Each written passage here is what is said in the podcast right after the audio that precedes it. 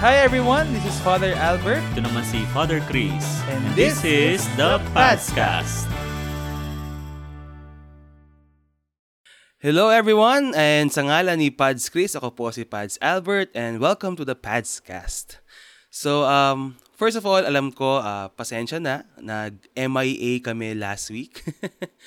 I know, uh, naglaho kami ng walang abiso. Um, maybe someday uh, we will be able to share to you what happened. But I'll give you a clue. At the moment I'm recording this in my room alone. Ah, yun. Well, anyway, uh, we're glad to be back and uh, we're happy to be able to share to you this interview that I did uh, a few weeks back when Father Chris was in his monthly study in Tagaytay. Uh, so I interviewed this amazing priest that I met through the feast, no?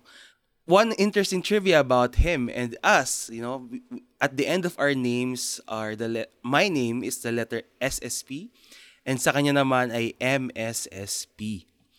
So halos pareho. And we're actually our congregations are like, you know, almost brothers. So here's what happened. No, so uh, we are they are the Missionary Society of St. Paul. We are the Society of St. Paul. And um, nauna silang mag-found technically than us. But nauna kaming ma- ma-approve ng Vatican, ma-recognize ng Vatican. So when they started to apply for Vatican recognition of approval, meron ng Society of St. Paul. so they had to add something to the name. So that's why they are MSSP and kami naman yung SSP. But uh, you know, it's almost the same. Society of St. Paul, Missionary Society of St. Paul. And they put missionary in their name because um, that is what they do. Uh, we are kami communications media sila they are you know they're your true blue missionaries they go all around the world to the most remote places to be able to evangelize no and our guest today has wonderful stories of mission and we will also hear for the first time the perspective of a foreign missionary who is now assigned to the Philippines, di ba? So um I hope you find this interview fun and enjoyable. I'm sure I did. So, let's give a warm Padscast welcome to Father Mark Demanuele, MSSP.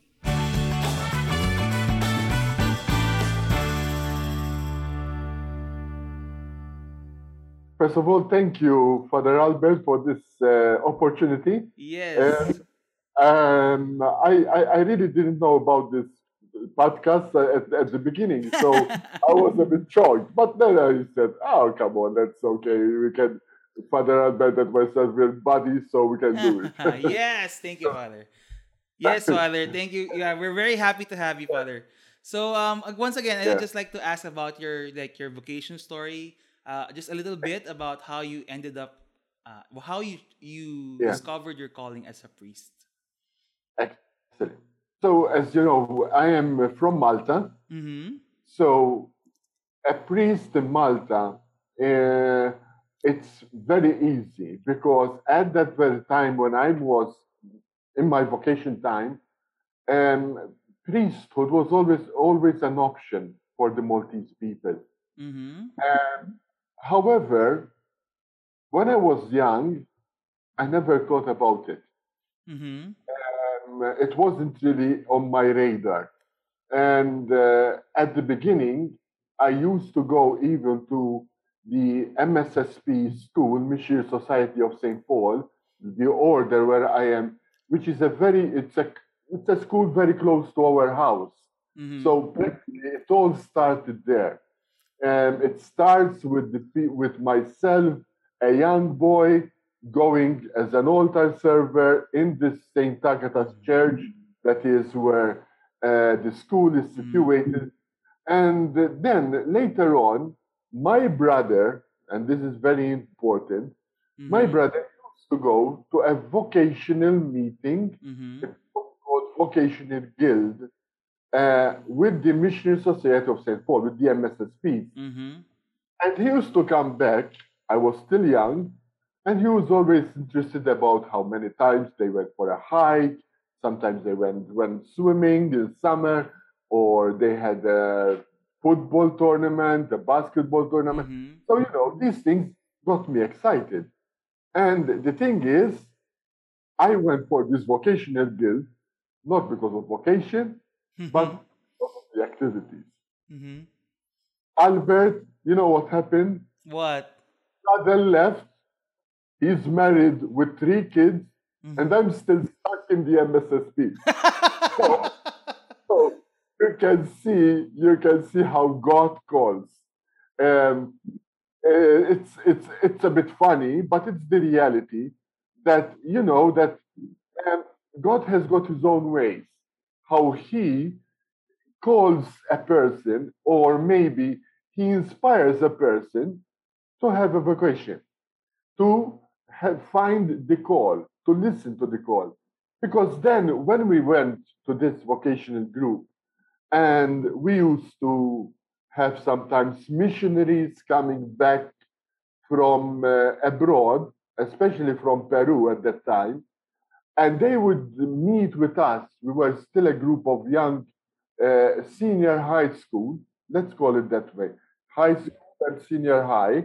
And it was like, for us, you know, something is built in slowly, slowly. God is, is inspiring you very slowly with the stories of this missionary, the missionary work. And uh, this society, it's, uh, it's a missionary society. It was founded in Malta by a Maltese priest with intention. This intention was that he uh, wanted to have a seminary in Malta to help and provide for those people who really wanted to go to the missions. So it is an order with an extra charism, which is an extra vow for us, which is the vow of mission. So, Albert, I say, Father Albert, I say that um, that's how slowly, slowly the Lord was inspiring me to listen to his call. Maybe funny, funny enough through my brother, but then when you start listening to these stories, how how how they are working, reaching out for the poor, um, in different parts of the of the of of, of the, the the world, and it truly inspired me. I cannot say I don't know about you, Father Albert, but I cannot say that when I entered as the society, which was I was only 18 years of age at that time, and we used to enter very very young. So practically our, after my, our sixth form, sixth form is like the senior high practically.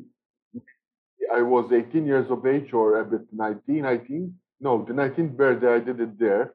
And um, you don't really feel, you don't really know actually what's happening. You know, at the beginning, um, everything is like, is this the reality? Is this what God is calling me? And then later on, you start, for example, your friends who were at school with you, they starting having their girlfriend and they're their parents got married, and I'm stuck there in the MSSP. So at the beginning, it wasn't always so clear. I say a vocation, but there is a process.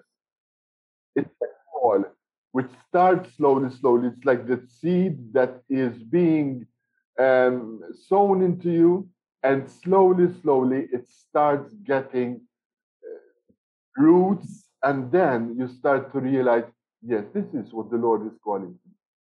So it was very important for me that I had the support of my family. My family also was a very, and it was, and it's still because my parents passed away they were very religious, were close to the church.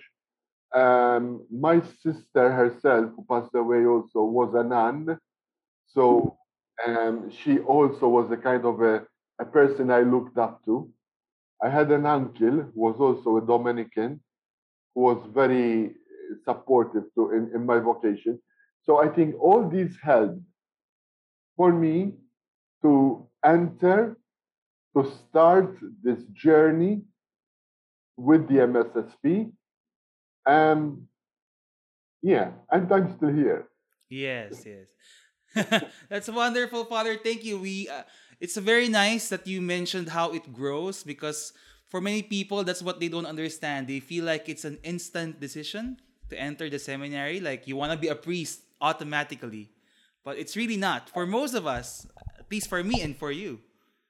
Yes. No, I, I, that's why I call it a process.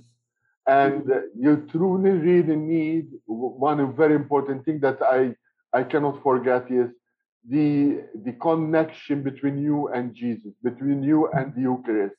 Because there are so many um, uncertainties that you don't know what to do.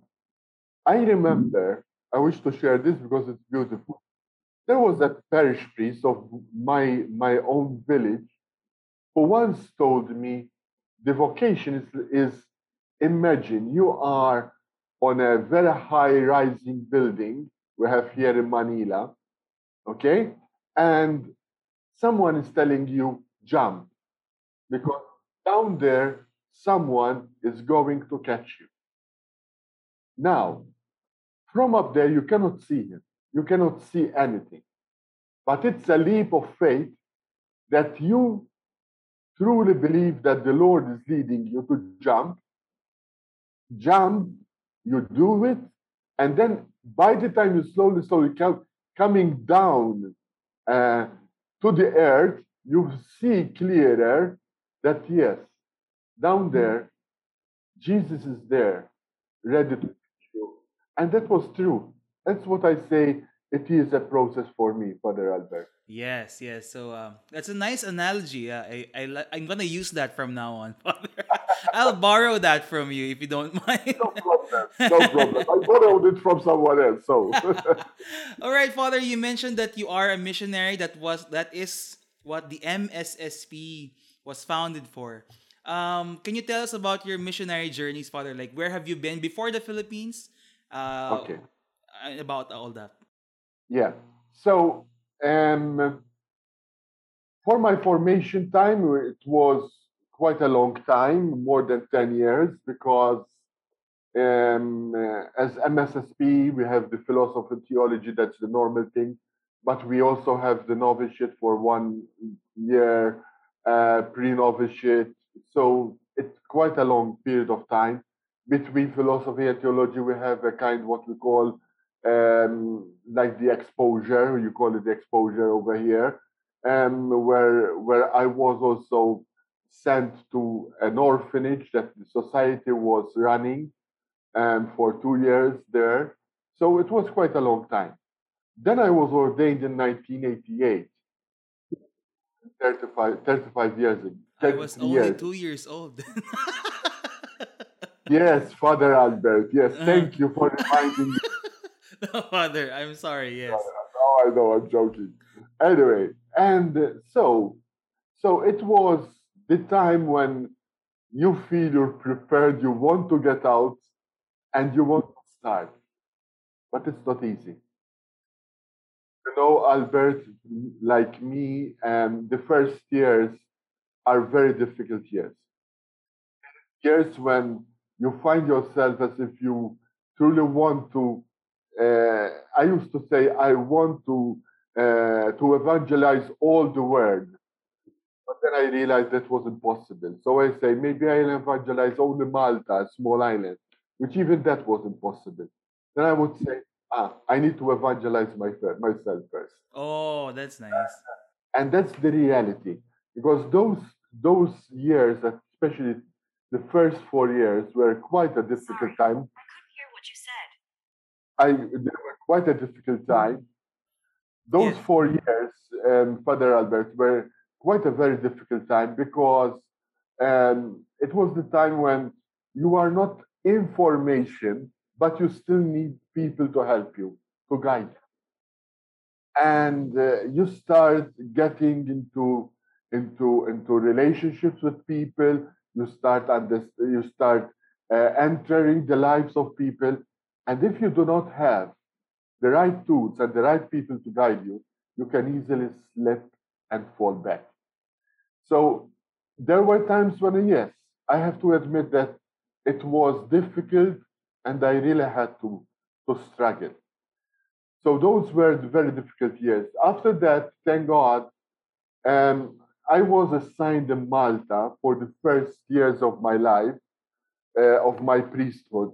Um, in a first, I was in an oratory, which is like a youth center, a huge youth center that we had in Malta, run by the society, where um, you know, being a young priest, I was only 28 years of age, but 78 of years.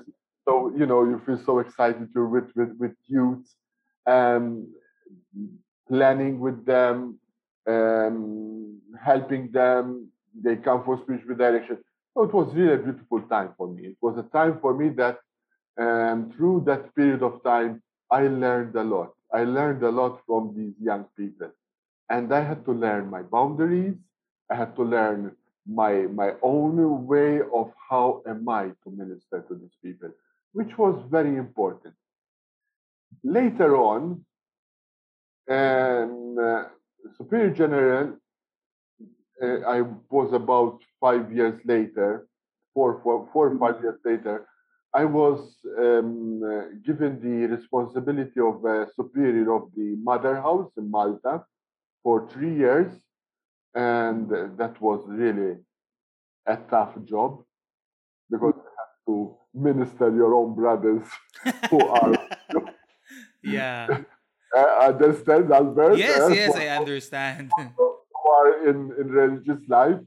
And it was a big, big uh, complex because there was the, the school, there was uh, the formation there, there were the people who are already retired. But thank God it helped me to grow. Once again, I say these are experiences that the Lord gave me to help me to grow. So after that, and my first assignment out of Malta, it was supposed to be Pakistan. Oh. But, but wait, I was very excited. I was looking forward to go to Pakistan. Thank God I didn't go immediately to Pakistan.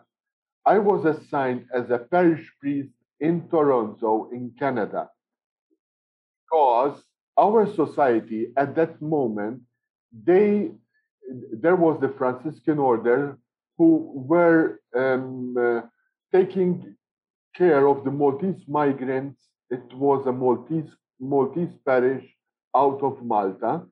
Uh, it was a, not a territorial parish, but it was a regional parish because it was for the Maltese specifically. And I was assigned there as a parish priest. I was only 35 years of age, I remember. Going there for the first time out of Malta, wasn't easy. And however, however, it was a, a- another beautiful experience. I have to say, by the way, interesting, that when I was a deacon, that year, one year of diaconate, uh, that was the first time I had the opportunity to go to Pakistan. That's why I was looking forward to go to Pakistan.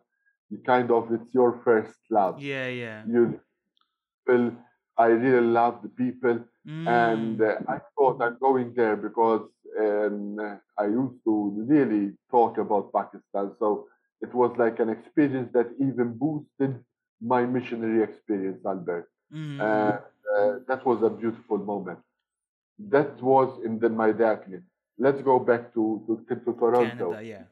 Canada, in Canada, it was a beautiful experience in, in, a, in a way because I had four years there where uh, we, were, we really had to build up a community. The, the community there was a bit of a problem after the Franciscans left. So many people scattered in different areas of Toronto, which are the suburbs of Toronto. Mhm. So my work was truly to reach out for them. It was like a mission in itself. And uh, it was also beautiful. I found a lot of cooperation with the with the people there, with the Maltese community, and uh, being the first uh, experience out of Malta in a cold environment of minus 35. Uh, you can imagine, Albert, you would be probably uh, in 10 or 12 um, jackets upon you, knowing that yes. know, Uh, so, jokes apart. but it's true. eh? It was really cold. Anyway, so so those were four years which helped me to understand what is a parish, Mm-hmm. the environment of a parish, the activities of a parish, um, which really in, involved a lot. But being a young priest, you feel you're, you've got all the experience and all the, the, the maybe not the experience, but the the fire in you. I think that's something that really helped me. Yeah. After that, Mm-hmm. I was called to go to Pakistan. All right. can imagine from the experience of minus 30 degrees going to Pakistan, which is about 40 degrees and above, uh, I think it was quite a jump. And from from the luxury of having this beautiful Toronto to Lahore and uh, uh, and Karachi, which is topsy turvy there Mhm. uh, it was really a big jump. But today I say, as Father Albert, that I feel very happy that I had this experience of, of, of Toronto before Pakistan. Yeah. Because probably if I went to Pakistan directly, I think I would have broken broken down Mhm. because it was an experience in itself of being with very poor people in an experience in a in a country which is which the church is a very very min- minority Mhm. in if you understand just for you to understand pakistan is not really the real name the name of of the country is Oh. islamic islamic country of pakistan Oh. it is it is part of its name that it is an Islamic country. The, the church was only 2% Okay. of, of Christians, not Catholic Christians. However, 2% of quite a big number of people. It was quite, uh, it was beautiful. I was there for more than six years, almost seven years. And in those seven years, yes, I can say I fell in love with Pakistan Uh, the situations um, were not always beautiful. mhm. However, we had to be very cautious. We know that we are in an Islamic country. We know there that we are like the visitors. We were foreigners. So we had to be very cautious.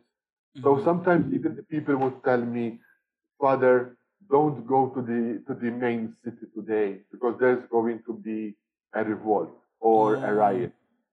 So they used to tell me and they used to protect me in that way.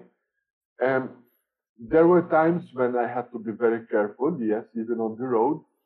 Um, but uh, I cannot say that I was persecuted in, the, in the manner of, of, of people with the gun with you. Okay?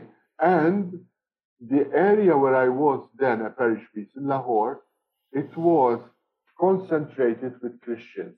Okay. In fact, it is called Youhanabad, the city of John. Your John Mm. is John the Evangelist. So it was a parish that was formed in the in the beginning of the partition between a bit of history about Pakistan. You know that Pakistan and India they were one. Ah, yeah. Before. mhm.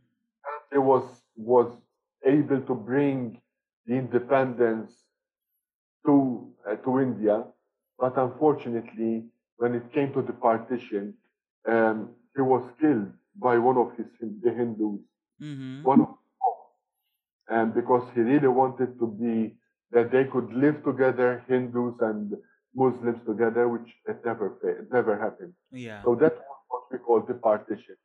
Pakistan became the uh, Islamic country, India the Hindu country. Yeah. in the midst of them, there were Catholics already, Christians already.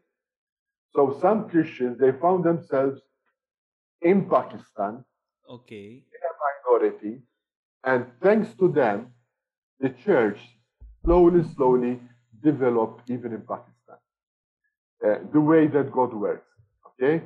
Um, So there were already some parishes which were developed. Uh, there were a diocesan bishop. There was even a cardinal from Pakistan at that time. So it was quite, quite, uh, quite good.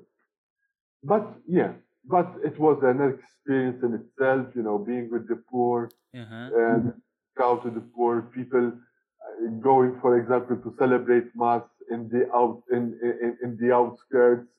Um, here we call them barangay. Over there we used to call them the alakas. We had Mhm. about uh, in my parish more than almost 35 alakas barangays. Mhm. Wow.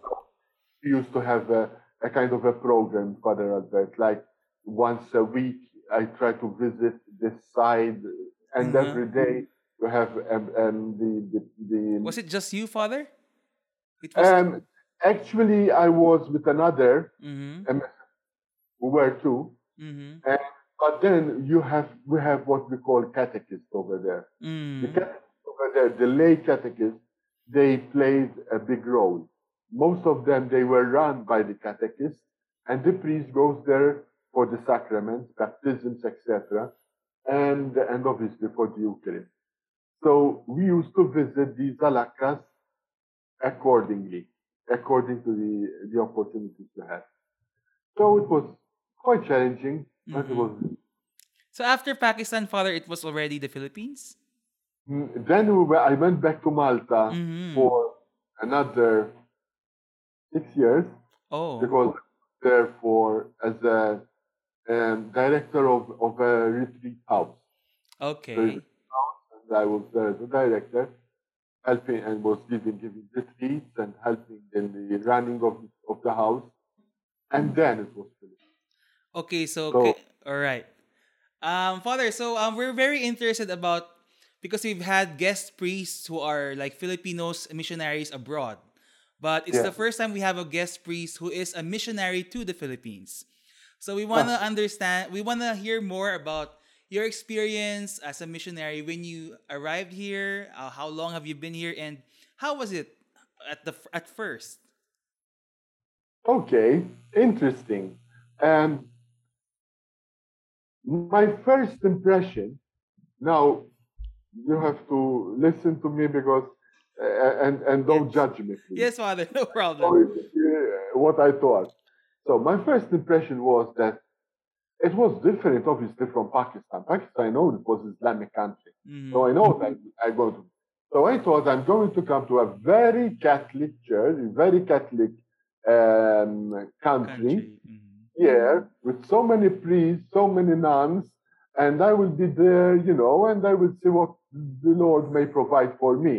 Because I thought that here in the Philippines, you know, there's already so many priests, there's so many so Uh-huh. many Catholics. So, kind of, but the fact that we had, and the reason why we had this house here in the Philippines, because we wanted to have our formation house in the Asian countries. Mhm. The fact that we have um, uh, missionaries in Pakistan, we have connection with Australia. So we really wanted to have a hub here because we know that in the Philippines there are so many universities, so many um, Catholic schools. So we thought it would be very good, and that was the reason why we came here. We came for the formation. But obviously, when you come for formation, you're not just going to do formation. You're going to do also ministry. Of course. Uh, I'm not into formation, I have to tell you. Mm-hmm. Uh, the, the students here, the- our MSSP students, sometimes they joke about that. I'm more into I'm more into pastoral work. So I came with this idea that what the Lord is going to provide for me as a pastoral priest, um, as an evangelizer, evangelization. I'm so much into into evangelization Mm-hmm. that I think I thought maybe I won't be needed there. That's what Oh. I thought. But then I realized Mm-hmm. the Filipinos, they also need Christ. Yes, Mm. 500 years of of of uh, of this situation when uh, we are celebrating at the moment 500 years of Yes, the- yes. And yes, Philippines is full, so full of Christian people, but I believe that there is still a lot of work to be done by the church. Yes. So, so my first impression was that I won't, I won't find any, anything to do. Was very distorted thought. Mhm. then when you start coming into the work, I've been now six years, over six years here in the Pakistan, and and I started, you know, I was quite impressed by the need of evangelization to the Filipino people. oh. And my first impression, hmm, the heat, Yeah. I already had Pakistan, but here the heat, because in Pakistan there were two or two or three months which were quite cold. Let's say December, January, February, they can be quite cold. You really, Really? put a, a jacket on. But here, there's one season. always, always hot. Even though the Filipinos are wearing jackets, Mhm. for me it's still hot. so that's the first impression. it's funny, but it's true. Mhm. And the language, which up to now it's still a problem for me. Mhm. I, I now I can understand a bit more of Tagalog, but when and I can even celebrate mass in Tagalog, um, but I cannot preach in Tagalog, Uh-huh, obviously. uh-huh. And so it's still it's still a struggle for me. Um, but thank God, with a little of translation, with with a little of concentration, I think we, I I can manage to understand a bit more. So that's the second thing. Third, the food. Oh, yeah, okay. The food. Why, having, having rice in the morning, white rice in the morning, white rice for lunch, white rice in the night. Ay nako. I can't, it's really not not my diet coming really? from Europe. So it was quite a, a challenge for me. And it was a fun in itself, you know. Mhm. Look, look, I'm, I'm saying this because you asked me, but um, after all, I'm so happy to be here, and I'm, and I, I'm glad that even though there were these setbacks, I was able to settle. I had a lot of help here of people who, who really supported me to settle down. Um, uh, and I've got a big number of people who, who truly understand our situation that I'm a foreigner, but I wish to live here and I'm living here already. So I, I really thank God of so many people who really support me and having friends, even like you, the SSP, who are Mhm. like cousins for us. We are MSSP, you are SSP. Yeah, yeah, yeah. Our- We're cousins, you know. Yes. Anyway, and you know, having familiar familiar priests that you can sit down and discuss with them, even though they might not understand exactly. For example, I've got a priest who once used to, used to tell me, "You're crazy. Why did you leave Malta and come here?" Mhm. he teases me that way. But um, yeah, yeah, I know I'm crazy. That's normal for me, quite quite normal. Uh, so so yeah, and it might be it might be difficult for people to understand, but this is what I really love to do: evangelization, mission work, people, and working with people. Father, just to be clear, how long have you been here?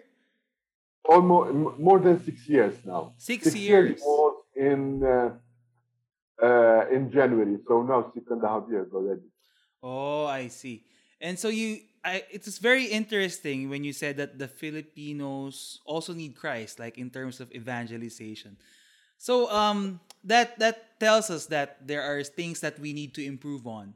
So if uh, like if there's one thing that you think uh, the Philippine church could focus on in terms of like re-evangelizing the people, or how do we improve the quality of the faith? What would you think would it be? Um, I'm not the Pope, Of so course. Really and I'm not the Cardinal. Mhm, Uh, mhm. I'm just a missionary. Um, I'm working at the moment, Father Albert, in PUP, the Polytechnic of the University of the Philippines as a campus chaplain there, and uh, I can see the need to reach out for the young people. Um, uh, the church in the Philippines, if we are not going to really give more attention to the young, it's going to get old very easily. You go to the church, you see the elder generation, which is good enough, which is very important, but it's not enough for us. We cannot be complacent of the fact that there are so many people in the peripheries, in the margin, marginalized, that we really need to reach out for them. So one thing that I really feel is the need of evangelization, or let's call it new evangelization.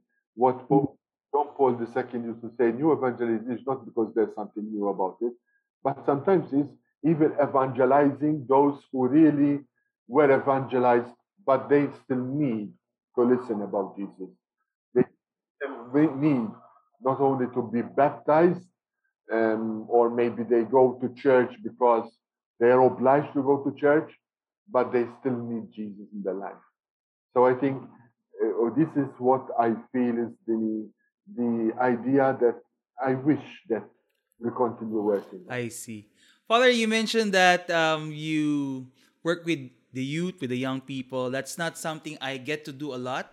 Um, when you talk to them, what usually are their concerns or their what do they ask you as a priest? I mean, as a young person, what questions do you usually encounter from our young people in the Philippines?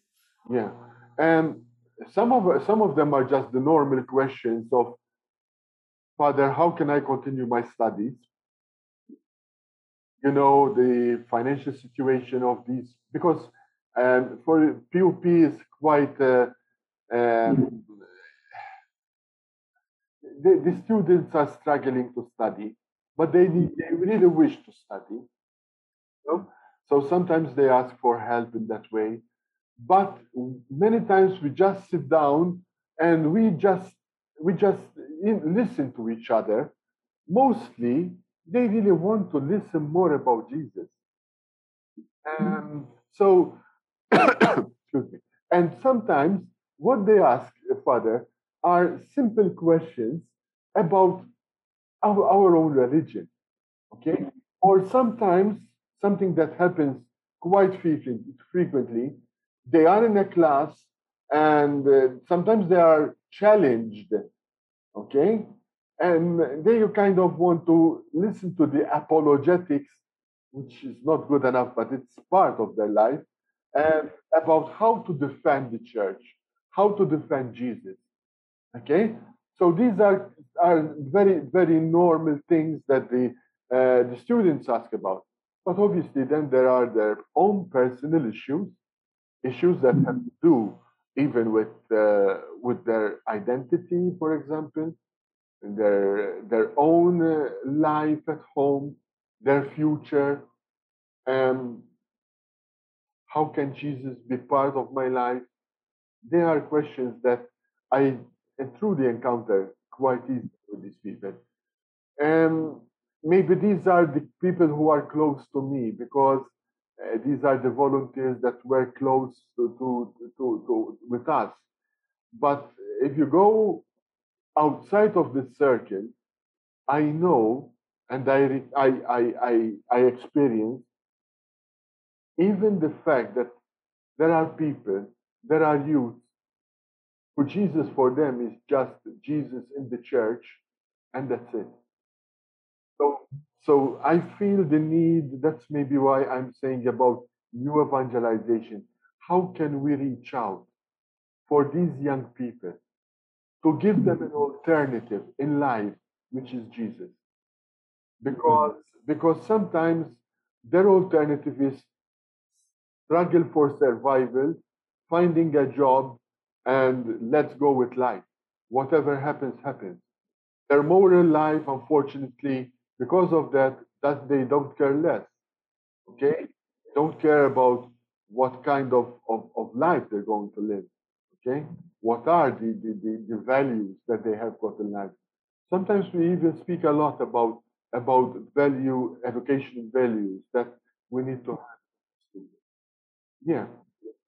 That's wonderful, Father. Um, so we can see that there's a real hunger for Jesus, even among the youth. Yeah. And um, well, Father, I love since we were talking about like reaching the unchurched people and even those who are church but have fallen away, because I met you through this uh, group or this movement called the Feast. That's how I, that's Yes. where I first met you, and I'm True. sure you know that one of their aims is re- to really reach the unchurched people, not really the people who go to the parishes or the yeah. So how does that like how did you get involved with that? And is that part of your you consider that as part of your mission, your evangelization? Um, truly enough, I never heard about Bo Sanchez in my life, if it's not here in the Philippines, and I never heard about the feast. Uh, in Europe, for example, the charismatic movements are very much alive, and I was involved a bit in the charismatic movement and with other lay movements in, in, in Europe, in Malta. But uh, when I came here, and there was a good friend of ours, uh, you know, the person whom whom uh, kind of introduced me to the feast. I was amazed. I really thank God I had this opportunity to to go to the feast and and continue be a support to because I, what I feel uh, is the priest is a support to these builders. They call them builders, uh, Bo Sanchez and the others, that they are reaching out with their catechism, which I feel it's like the new evangelization, okay, and and helping them. And I felt like, yeah, it's something very beautiful. Maybe the Lord is calling us to be the bridge between the church, Yeah. let's call it The hierarchical church. The, hierarchical church, good for you. Okay? And these people who at the moment, okay, you might have experiences as I had in the feast, going for confessions. I'm not going to tell you the confessions. we can't do that, Father. Joke apart. but telling you, I never confessed, Father, in my life. Mhm. Okay? Or or it's been a long while. And they are coming back. It's a blessing. Yeah, yeah. a joy. I come out of there exhausted, but I find myself thanking God for listening to these people. And they got in touch with a priest Mhm. who can listen to them. Yeah, yeah. I tell the other priests they don't listen to them, no. But they had this opportunity through feast Mhm. to meet the priest. Yeah. And they realize that the feast, the priest is there. It's not a, it's not a hierarchy. It's not on, on a pedestal, but he's part of. it. And that's something so beautiful. Yes, uh, Albert, it is a very beautiful movement that I feel together with others. That, for example, m- my brothers here, my brother fathers, priests here, they even help in the Neocatechumenate hmm another movement reaching out for the un, for the un, un, unpreached, okay, for those who are in the peripheries, for those who are already out of church, which I feel this is our mission. And as a missionary society, this is what we really want to do. Yes, I, I really appreciate that. Um, because you know, a lot for a lot of people, it's it they they think of it like the priests are always the one leading the way, and the lay people are just support. But it's really nice to see like a very close, equal collaboration between us and the lay people. Yeah, because they know some they have experiences and knowledge and ways that we can't think about and we we can't do it, but they have it. Yeah, and Amen to that. Yeah. It's true. I'm, I learn a lot. Even sometimes, even myself, I sit down listening to the to the builder Mhm. what he's speaking. I said, "Wow, what a good idea! What a beautiful idea!" I know, yeah. It is it's something that uh, it gives me the chance to listen. Not only I preaching, but somebody speaking for me, and I need that.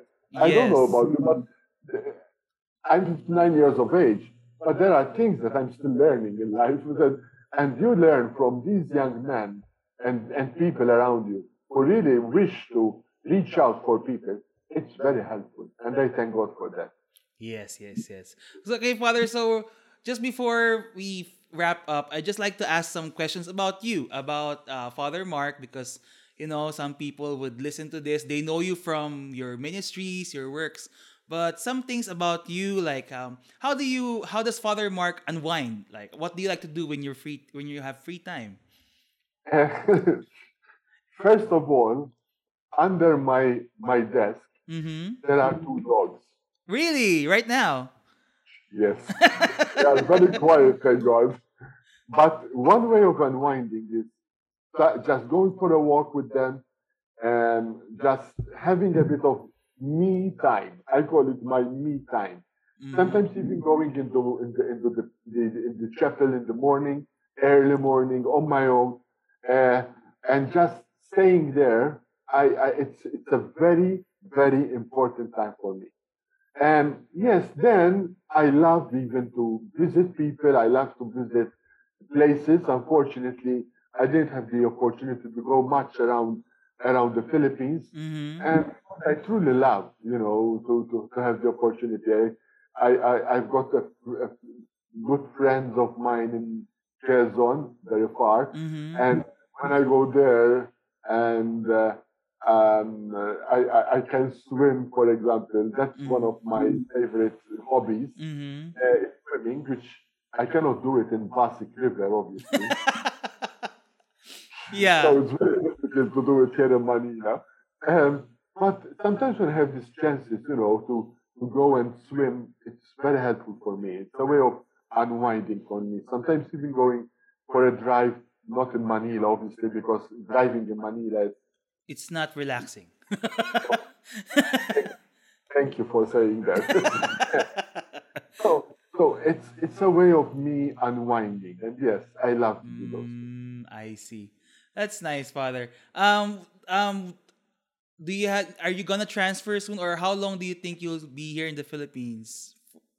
You don't know. it's up to the Lord uh, or up to my superiors, to be honest. But um, for us, when we are in the missions, obviously, let's be honest, if there's some sickness or something is bothering you or you cannot cope, obviously, the Spirit is not going to let you stay here. But in the moment, I'm happy and I'm glad and I'm excited to be here. So I'm not Mm, keen to go to any other places for the time being. I see. Uh, uh, Father, what do you miss most about like Malta and then uh, being here? Two very important things. My family, Of course. and my sisters there and my brother. Secondly, swimming. Ah, yeah. Because in Malta, it's a very small island. In 15, 20 minutes, you can be near the sea Mm-hmm. uh, and you can swim.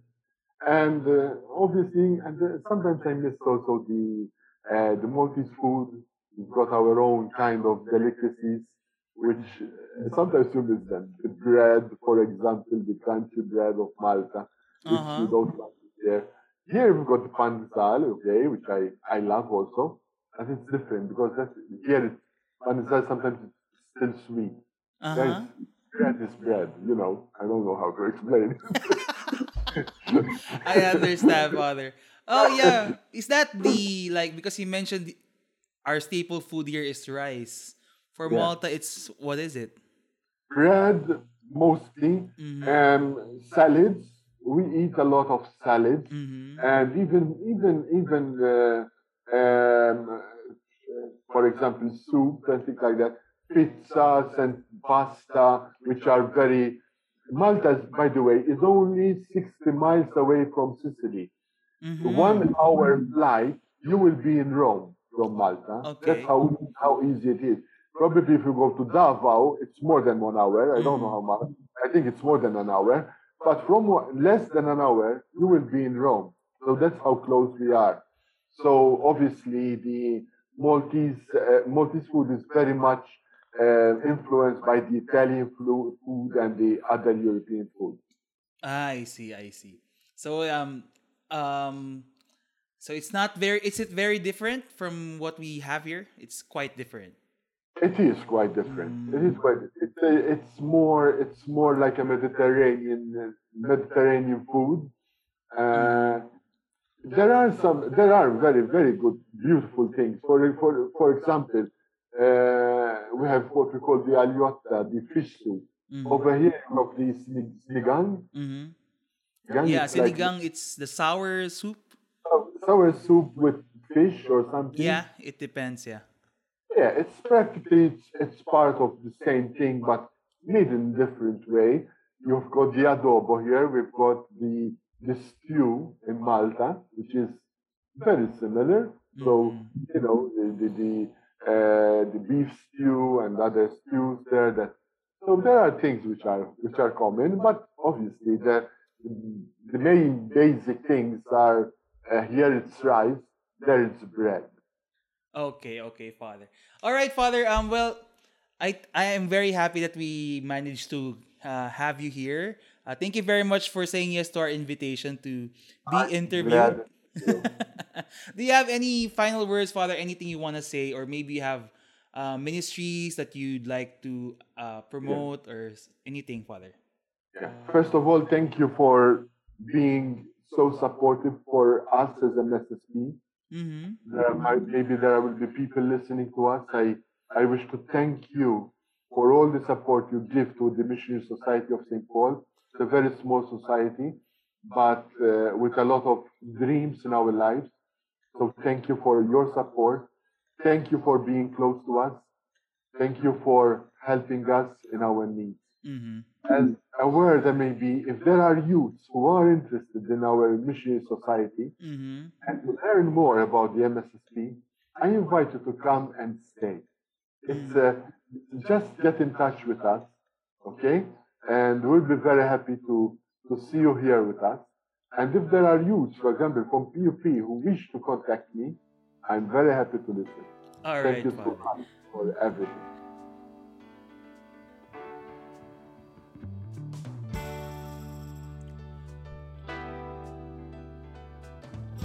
Woo! Nosebleed ako doon. and um, maraming salamat everyone for tuning in. And of course, we pray for Father Mark.